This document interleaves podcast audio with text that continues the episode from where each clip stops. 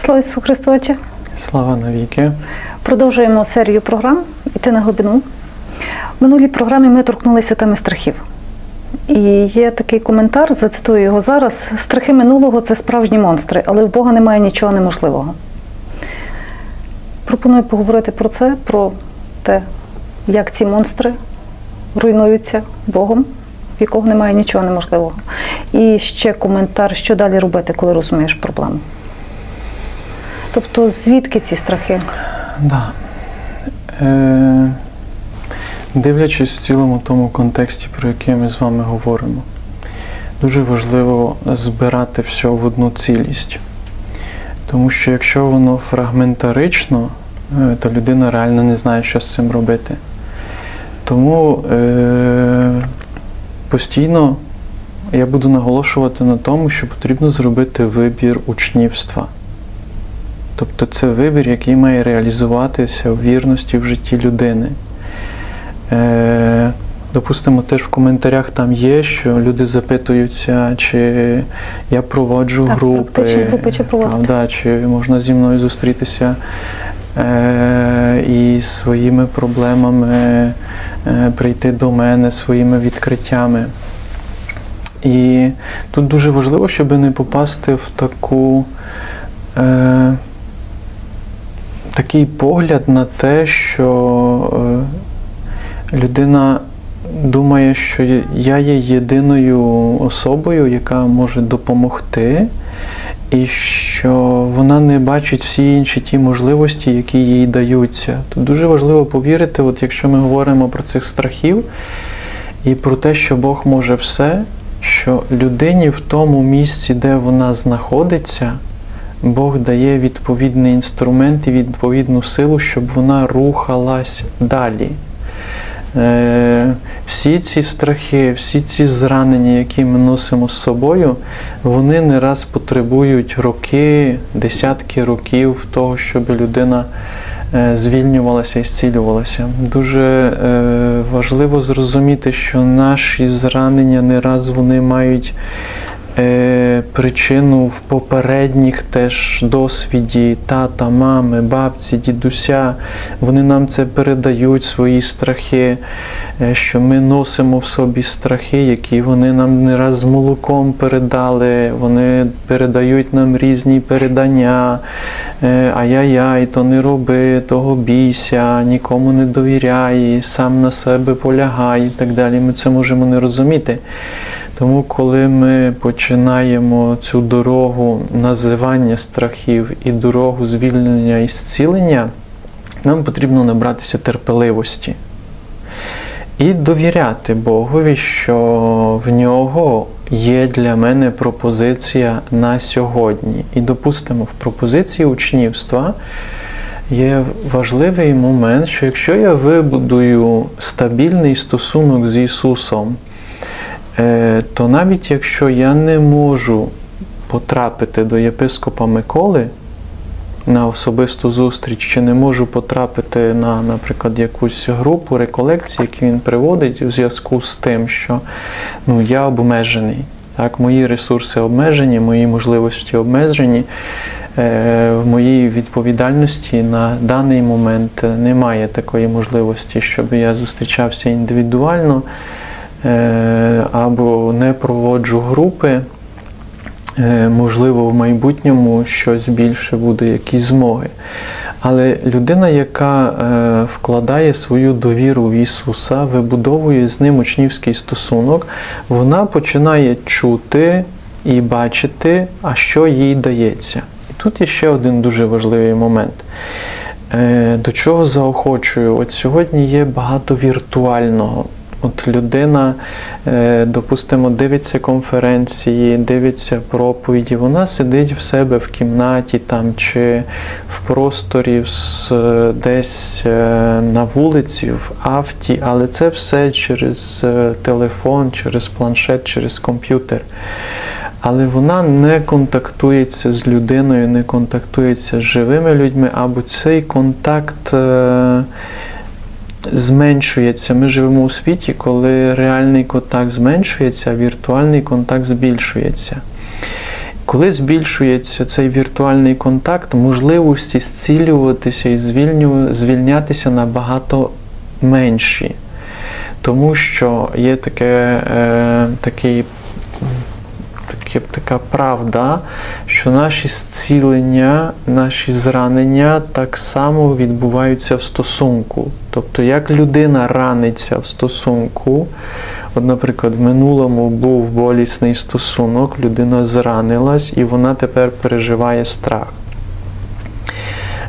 і боїться майбутнього, то так само зцілення приходить через стосунок в реальності. Ну, допустимо, так?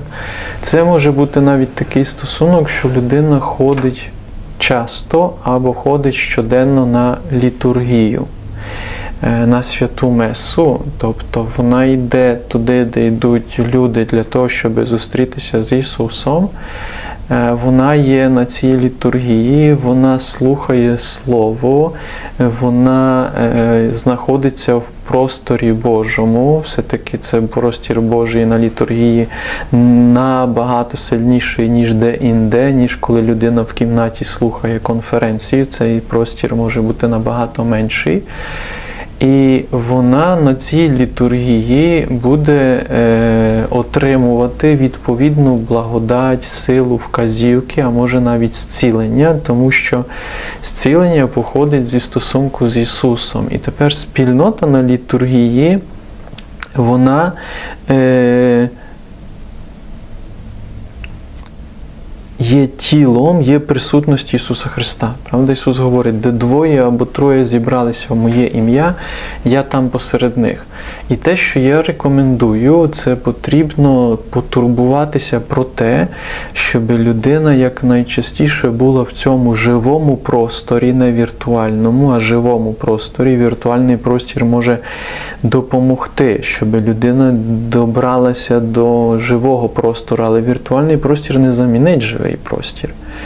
І тому потрібно так вибудувати цей стосунок з Ісусом, е, вчителем і Господом, тому що це Він є Господом, це Він є цілителем, це Він є тим, який звільняє, іти в той простір. І тепер це довготривалий процес. Я пам'ятаю, коли в 19 років прийшов в храм. Тепер я єпископом є в цьому храмі. Це взагалі феноменальна історія в храмі, де мене хрестили. Він тоді ще не був кафедральним, тому що Мукачівська дієцезія не існувала. Це були радянські часи. Ось і структури римокатолицькі Закарпаття, вони як приналежність до якоїсь дієцезії, вони були знищені. Радянською системою. І потім, коли я пережив це навернення до Ісуса, я прийшов в храм, я звернувся до священника, ось, і він домовився, ми домовились з ним на зустріч, і він запропонував мені що другий тиждень зустрічатися. І потім з цих зустрічей все виплинуло в те, що я приготувався до сповіді. Я щонеділі ходив на літургію, потім щоденно ходив на літургію. Навіть був такий період, що я три рази в день, як 19-річний молодий чоловік, йшов на літургію, тому що я почав співати в хорі. Я приходив рано, там були дві святі меси одна за другою. Я в обидвох брав участь. Прислуговував, міністрував, а потім ще й що вечором бо співав в хорі. А особливо, коли були вечірні меси, там маївки, співання і так далі, я співав в хорі. І я пам'ятаю цей такий містичний досвід, тобто містичний в сенсі переживання присутності в тому такому людському просторі е- на літургії, коли зібрались люди. І Дуже цікавий момент, що е, ми, коли з цими людьми зустрічаємось на вулиці, то вони такі не зовсім такі досконалі. Тобто там виходять такі якісь е, нюанси, а то він такий, вона така, то той священник теж такий. Натомість, коли ми збираємось на літургії, оце помітьте дуже цікава така е, річ, що е, втілюється Христос набагато сильніше проявляється присутність Духа Святого, і ми починаємо один одного досвідчувати як організм, як один організм. Я дуже часто це досвідчував, навіть по собі досвідчував, що коли я йду на святу месу, я є один в одному стані, а коли починаю вести святу месу, от якби ця присутність Христа і Духа Святого, вона зміцнюється. Ось тому. Дуже важливо пильнувати е, цей простір стосунку з Ісусом, е, давати йому можливість, щоб ми росли. Е, Поділюся так з особистого, що е, в 20 років я пішов в монастир. Е, Я проходив е, 9-річну, 9,5 років формації до священства. В 29 мене висвятили. Е, Якщо разом з постулатом, з усіма навчаннями, з практикою, тобто це було 9,5 років е, життя до священницьких е, свячень. І 9 років, понад 9 років, якби Господь готував мене, зміцнював в щоденному просторі, молитовному, монашому, євхаристійному. Потім я почав служіння священницьке, і в мене після півтори року була одна з криз, досить великих криз, е, де вилізли мої болячки і вилізли мої страхи. І тільки після десь е, 11 років сакраментального життя, тобто життя в стосунках з Ісусом, Євхаристії, е, в щоденній літургії вилізли ті мої болячки, які показали мені мої страхи. От щоб, щоб розуміли, що я десь почав щось розуміти і чути, і воно полізло е, з мене, коли мені було 31 рік. Е, Тому якби потрібно набратися терпеливості. Та? Е, А потім наступні роки і надалі тепер я продовжую цю дорогу зцілення і звільнення. Так? Тому що е, це дорога, потрібно набратися терпеливості. Знаєте, так е, виглядає з ваших слів про те, що ну не може бути в цьому так копа чарівної палички, і на другий день все класно, всі такі зцілені. Це довга дорога, це шлях. Е, ну, Тривалий. Є таке, е, таке бажання, от е, це я називаю дитячим таким бажанням у людей, е, що і тут люди попадаються на шарлатанів. Нехай хтось мені зробить, щоб зразу Так. все було добре. піти до е, часами навіть до шарлатанів духовних, часами навіть в церкві можна знайти таких шарлатанів, які обіцяють, що вони там щось е, швидко рішать. Е, Ті е, душевні рани, страхи, е, проблеми. Натомість є такі шарлатани, які е, пропонують магічні ритуали. Тобто люди попадаються часто, тому що що роблять, коли дитина налякалася, дитина е, плаче і так далі. Тобто це магічні ритуали, якими людина хоче швидкі дії. Зрештою, дуже цікаво, що я, наприклад, розмовляв з однією жінкою, яка робила певний магічний ритуал. Я не буду говорити, який, щоб люди не почали шукати е, і провіряти на собі, як він діє, але вона говорила цей е, ритуал. Він діяв. Наприклад, е, дитина була налякана, вона зробила певний ритуал, і дитина заспокоювалась. Тільки якщо ми входимо в присутність темних сил, то вони можуть так зробити, що вони спочатку безпокоять, біс безпокоять. Тобто знімає мир, е, навіює страх. Потім людина робить ритуал якийсь магічний, вони трохи відходять, якби перестають е, безпокоїти, тобто біс перестає е, навіювати, але вони такими ритуалами стягують людину в щораз більше і більше залежність від таких ритуалів. З цілі вони теж е, темні сили вони працюють систематично і з перспективою. Тобто, якби вони відразу відкрили свою присутність, людина би не попалась. Ось. І е, так як ми є дуже е, складним організмом, душа є дуже складний організм. Наші тілесні рани, наші тілесні травми, вони є таким переносним е, прикладом того, як лікується душа.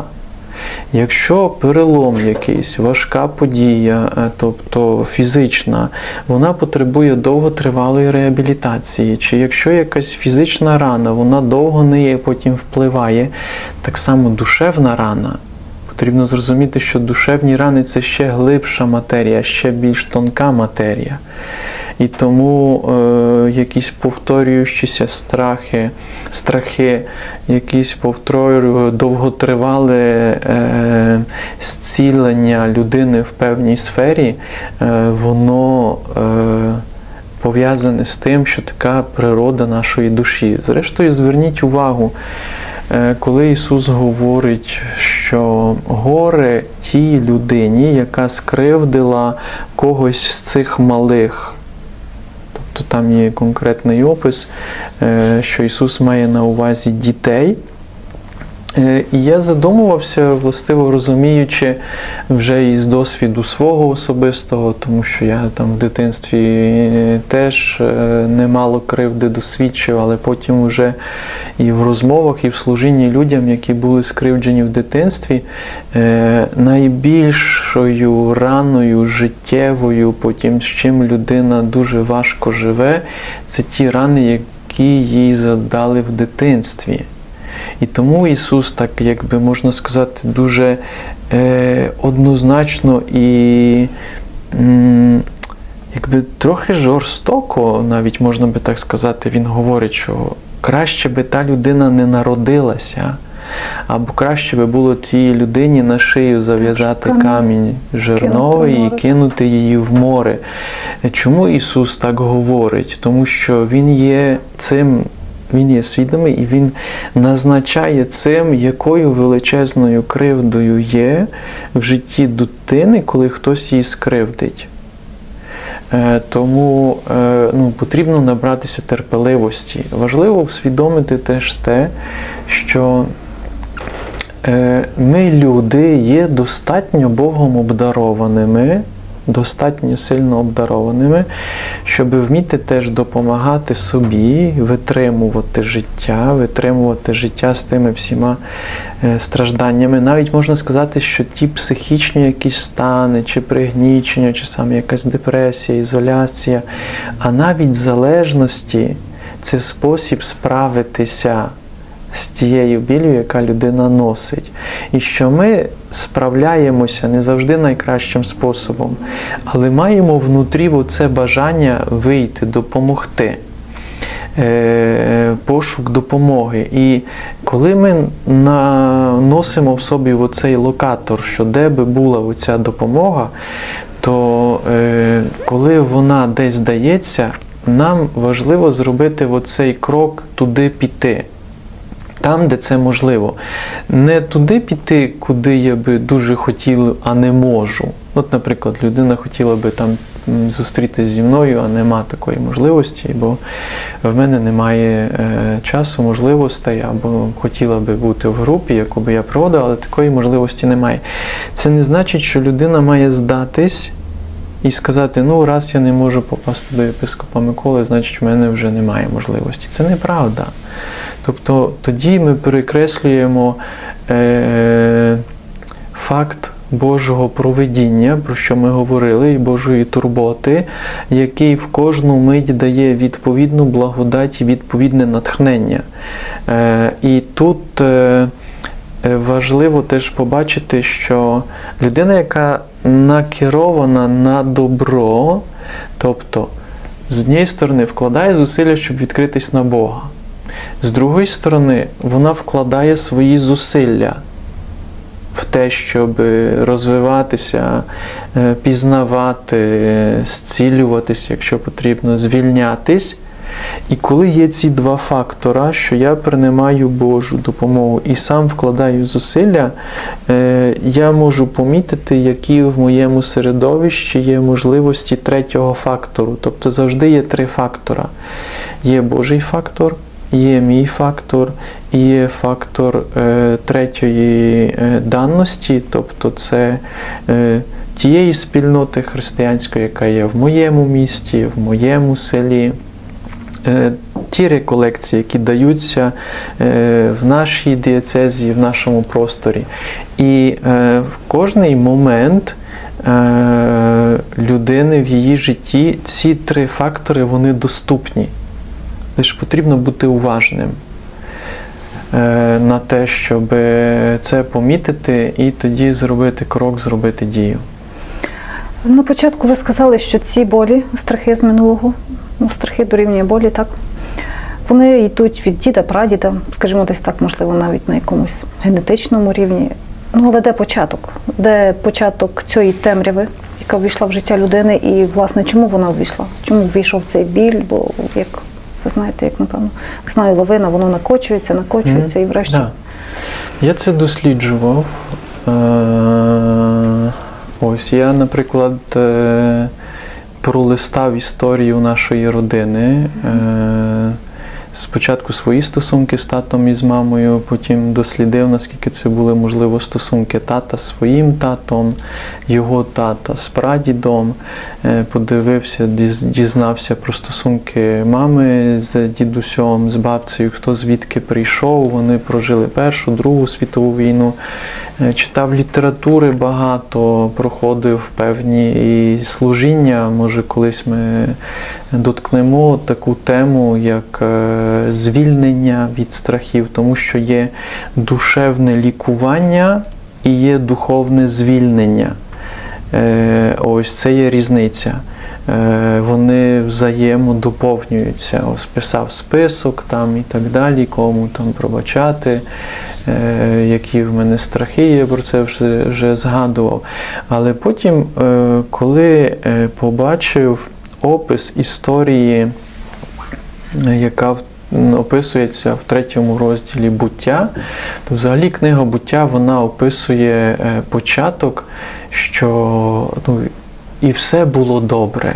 Тобто я побачив цю картину, що Бог, коли створив цей світ, Е, то він, який є повнотою любові, створює з любові цей світ, ангелів е, і людей для того, щоб вони були в любові. А потім е, ми отримали откровення, що відбувся бунт. Луцифера, і певна частина ангелів збунтувалася проти Бога. Це теж якби в цьому бунті є аспект заздрості. Що таке заздрість?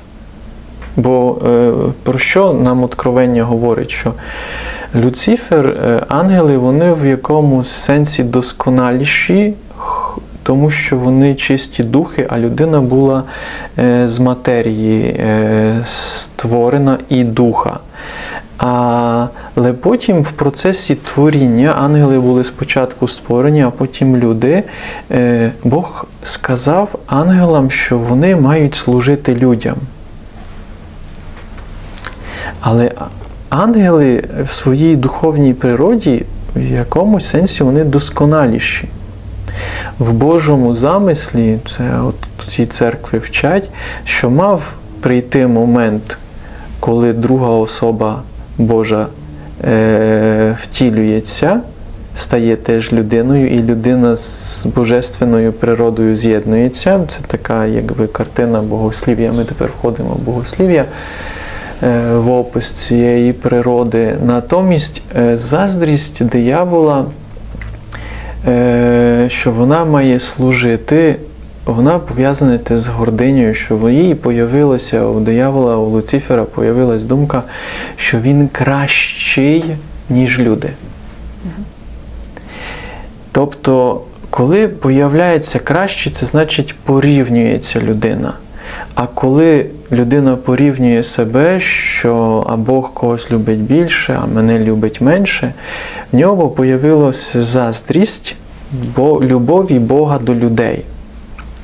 Божественна любов вона заключається в тому, що Він не любить кожного в повноті, але по-різному. Людина, яка Бог і тебе любить в повноті, і тебе любить в повноті, і тебе любить в повноті. Якщо ми всі приймаємо любов, ми всі в любові. Так? І коли появився момент заздрості, е, що таке заздрість? Це страх. Де появляється перший страх? Оці церкви говорять, що е, коли Люцифер, ангел світла, перестав споглядати і приймати Божу любов, але допустив думку, що його не люблять так, як він цього заслуговує, е, він відчув цю біль. І збунтувався, сказавши, що він не буде служити людям, але ним що скерувало? З ним скерувало страх і біль. А він, як досконалий е, ангел, в них деградація відбулася дуже швидко. І ця деградація в темну силу, інтелігенція стала темною силою, і ми знаємо цей опис Апокаліпсис, 12 розділ. Цю боротьбу Архангел Михаїл перемагає, і вони не мають місця вже на небесах. І потім в описі третього розділу в буття ми чуємо, що Змій приходить до жінки і починає її нашіптувати. Що він їй говорить? Так насправді він впроваджує в неї недовіру в Божу любов. Тобто він навіює їй страх, що Бог тебе недостатньо любить. Він маніпулює. І маніпуляція брехня це перший акт насилля. Брехня це завжди насилля. Натомість він хитро це робить, бо він маніпулює. Наприклад, ми, якщо дізнаємося, що хтось там змонтував якусь подію, якусь новину, зманіпулював нами, то насправді ну, нас використали, нас знасилували. Та, І людина почувається порожньою. І тоді представте собі, що чиста душа, дитяча душа в якомусь сенсі, правда, людська дитяча душа, яка зустрічається з темрявою, яка е, переодягається в світло і починає ніби з турботою маніпулювати і нашиптувати, відбувається як насилля. І тоді вже людина, яка бере, ну, досвідчила акт насилля, жінка, вона говорить, то я тоді сама собі буду радити, тобто не буду слухатися Бога. І тоді людина береться за плід цієї землі. Тобто, що робить? А я буду тоді працювати, буду заробляти великі гроші, бо всі чоловіки козли. Сама собі буду радити. Чому? Тому що досвідчила зранення від батька, від діда, від прадіда, Бо тобто звідки береться. Люблять, то... Мене і так не люблять, і чоловік мене зраджує, все, я буду якби е, жінкою, а взагалі не буду жінкою, я буду ельфом. Та, Є такі, а хтось скаже собі, я не хочу бути чоловіком, я буду орком. Та, от Сьогодні, правда, такий да, світ іде в такому напрямку. А чому він йде в такому напрямку? Тому що якщо ми дослідимо, що є причиною і які цього наслідки, ми побачимо, що є цілий ланцюг. І якщо ви запитуєтеся, де почався цей ланцюг, Брехня. він почався в цьому насиллі, яке пішло на людей з демонічних сил. Чому ми, коли йдемо в зцілення, ми отримуємо, маємо отримати теж звільнення від брехні, яка війшла в наше життя, тому що в кожному страсі є брехня. От, допустимо, якщо в мене є страх знецінення, то там є завжди брехня, ти недостатньо добрий, ти недостатньо добра, ти недостатньо красива, ти недостатньо сильний, ти недостатньо образований. Ти недостатньо здоровий, тобто там завжди є чогось, ти недостатньо люблений, ти недостатньо люблений. Ми навіть не чуємо це чітко, але той голос постійно звучить: оце недостатньо. Правда, що почув Адам, Е, тобто чоловік? Е, Жінка прийшла і сказала: слухай, нас не люблять. Тобто він каже, я нагий. Він побачив, що він нагий. Що значить нагий? Тобто він злякався. Чого він налякався? Тобто він каже: ну, раз Бог не є моїм захистом і моєю любов'ю, якщо він є небезпечний, і жінка є небезпечна, цей звіт небезпечний, значить потрібно боятися. Що вони роблять? Вони ховаються, вони закриваються, і ми так і живемо. Це феноменальний опис того, що людина досвідчила. Тобто вона досвідчила якогось акту насилля, і, можливо, не одного. І потім, якщо ми дивимося, що далі відбувається, тобто два брата, Каїн і Авель, вони ростуть, і один з них. Правда, живе в довірі Богові, а другий з них вже десь там з молоком материнським е, взяв в себе цей страх знецінення. До чого він вбиває брата? Тому що він заздрить, тобто, так само, як колись Люцифер попав на цю брехню, він вже нашіптує Каїнові, що ти недостатньо добрий, ти нелюблений.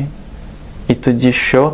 Ну, якщо я недостатньо добрий, то тоді мені потрібно е- скривдити, вбити. І якщо ми подивимося на серця диктаторів, от я, наприклад, дивився е- там на початку війни, е- то є описи, спроба назвати, що Путін пережив в своєму дитинстві, що він так поводиться. Та, що в нього був якийсь відчим, Та, там якесь домашнє так. насилля було, там принижували. Е, правда. Е, і потім може оказатися, що людина стає монстром, от так як Каїн вбиває свого, свого брата, що ця система монстру розростається, тому що е, насилля народжує насилля. І тепер дивіться, ми, як е, країна, стоїмо перед дуже е, важливим завданням, щоб то насилля, ту кривду, яку ми досвідчили, щоб ми з нею справилися, тобто, щоб ми вклали зусилля, потім, коли прийде цей час, щоб наші рани лікувати не тільки від насилля того далекого минулого, але теж від того насилля, яке ми досвідчуємо тепер в цій війні. Тому, наприклад, я вже тепер готуюся, е, додатково зусилля вкладаю, що проводимо навчання для консультантів, думаємо про реабілітаційні програми, реколекційні програми. Тобто нам потрібно вкладати зусилля, розуміти в те, що е, ми отримали дуже багато е, ран через це насилля, через цю війну, яка відбувається. І нам потрібно вкладати зусилля, готуватися до того, щоб творити простір, е, де люди будуть лікуватися. Тобто не простір, де ми будемо доганяти, добивати, е, доказувати, хто був е, е, винний, тобто Це продовжувати насилля це насилля. Тобто це дуже небезпечно. Якщо бо ми, які досвідчили насилля, можемо стати тими, які далі будемо продовжувати насилля після того, коли війна закінчиться. Тому це дуже важливо усвідомити собі, що ті рани, які ми носимо в собі, якщо вони не будуть ліковані, то вони стануть місцем е, продовження насилля. Так що тому потрібно цю тему вивчати. А в сучасному світі є дуже багато людей, які через це пройшли. Наприклад, там е, читав книгу е, Едіт Егер е, Вибір. Вона пройшла через концентраційний лагер е, в 16 років. І вона описує свою історію, як вона проходила це все зцілення роками і так далі. Але тут дуже важливий момент, що вона описує, що ті люди, які вийшли після Другої світової війни з цих лагерів, і вони вклали зусилля про зцілення, їхнє життя стало місцем благословення, навіть якщо вони мали зранення. Натомість ті люди, які не впоралися з цим і не лікувалися після цього, їхнє життя далі продовжувалося як пекло. Тобто і тут є дуже важливий момент. А другий момент це вона говорила, що е, вона потім е, стала психотерапевтом е, і багато з військовими працювала, що після В'єтнамської війни дуже великим важким викликом було для Америки це військові, які поверталися. І для нас потрібно розуміти, що військові наші, які будуть повертатися, нам якнайбільше потрібно створити свідомо, творити таке середовище, яке зможе їх прийняти і витримати. Тобто нам один одного потрібно буде е, витримати. А цього віртуально зробити не можна. Для цього нам потрібно творити такі спільноти е, і ростити себе і, фахівців, е, щоб ті зцілення, ті зранення, які відбулися в минулому чи відбулися в цій війні, вони зцілювалися в люблячих приймаючих стосунках. Ви кажете про книгу Еді Тегер, там, де вона говорить про те, що ті, хто не зцілився, вони жили в пеклі. Ну, пекло це відсутність любові. Ем, Це те місце, напевно, де почалася ця брехня. Я не знаю, чи ми це можемо вмістити в кілька хвилин теперішньої розмови про зцілення. Як вернутися до цієї любові? Як затулити очі на брехню, відкрити очі на Бога? Е, Бачите, властиво, тут це фраза, ви дуже файно сказали, кілька минут. Ну так. Це не, не Це неможливо.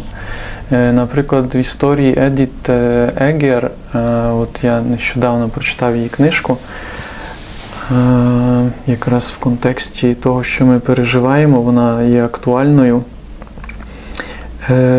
Вона понад 20 років заперечувала, тобто не признавалася до тих ран, до тієї болі, яка вона в собі носить. Понад 20 років.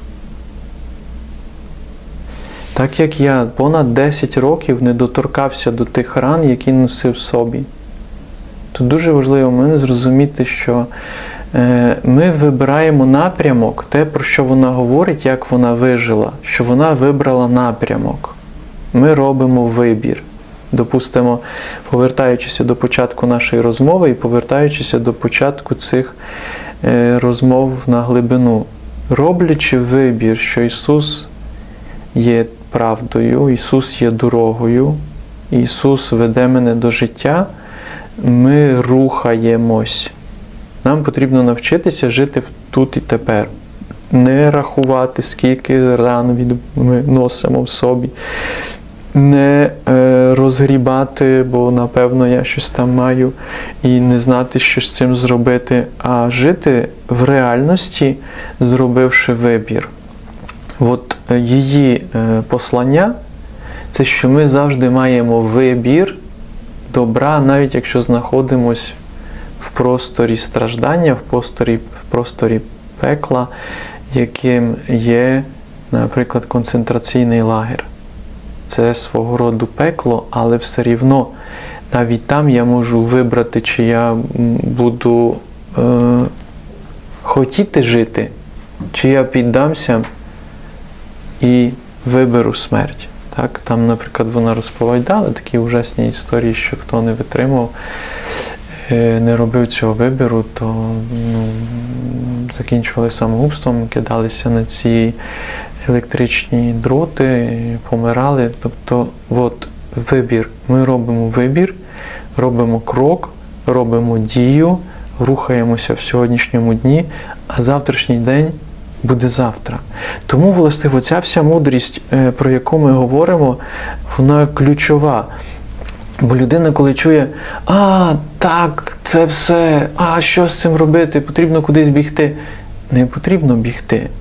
Потрібно затриматись і почути, який мій наступний крок. Тобто кожний на своєму місці отримує відповідну вказівку, якщо вона відкрита на Бога.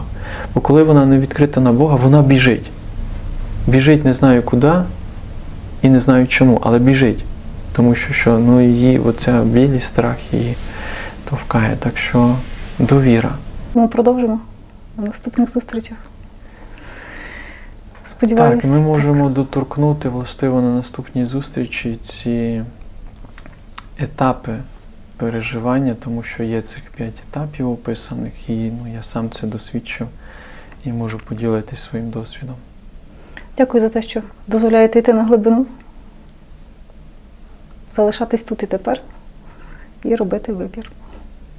Дякую.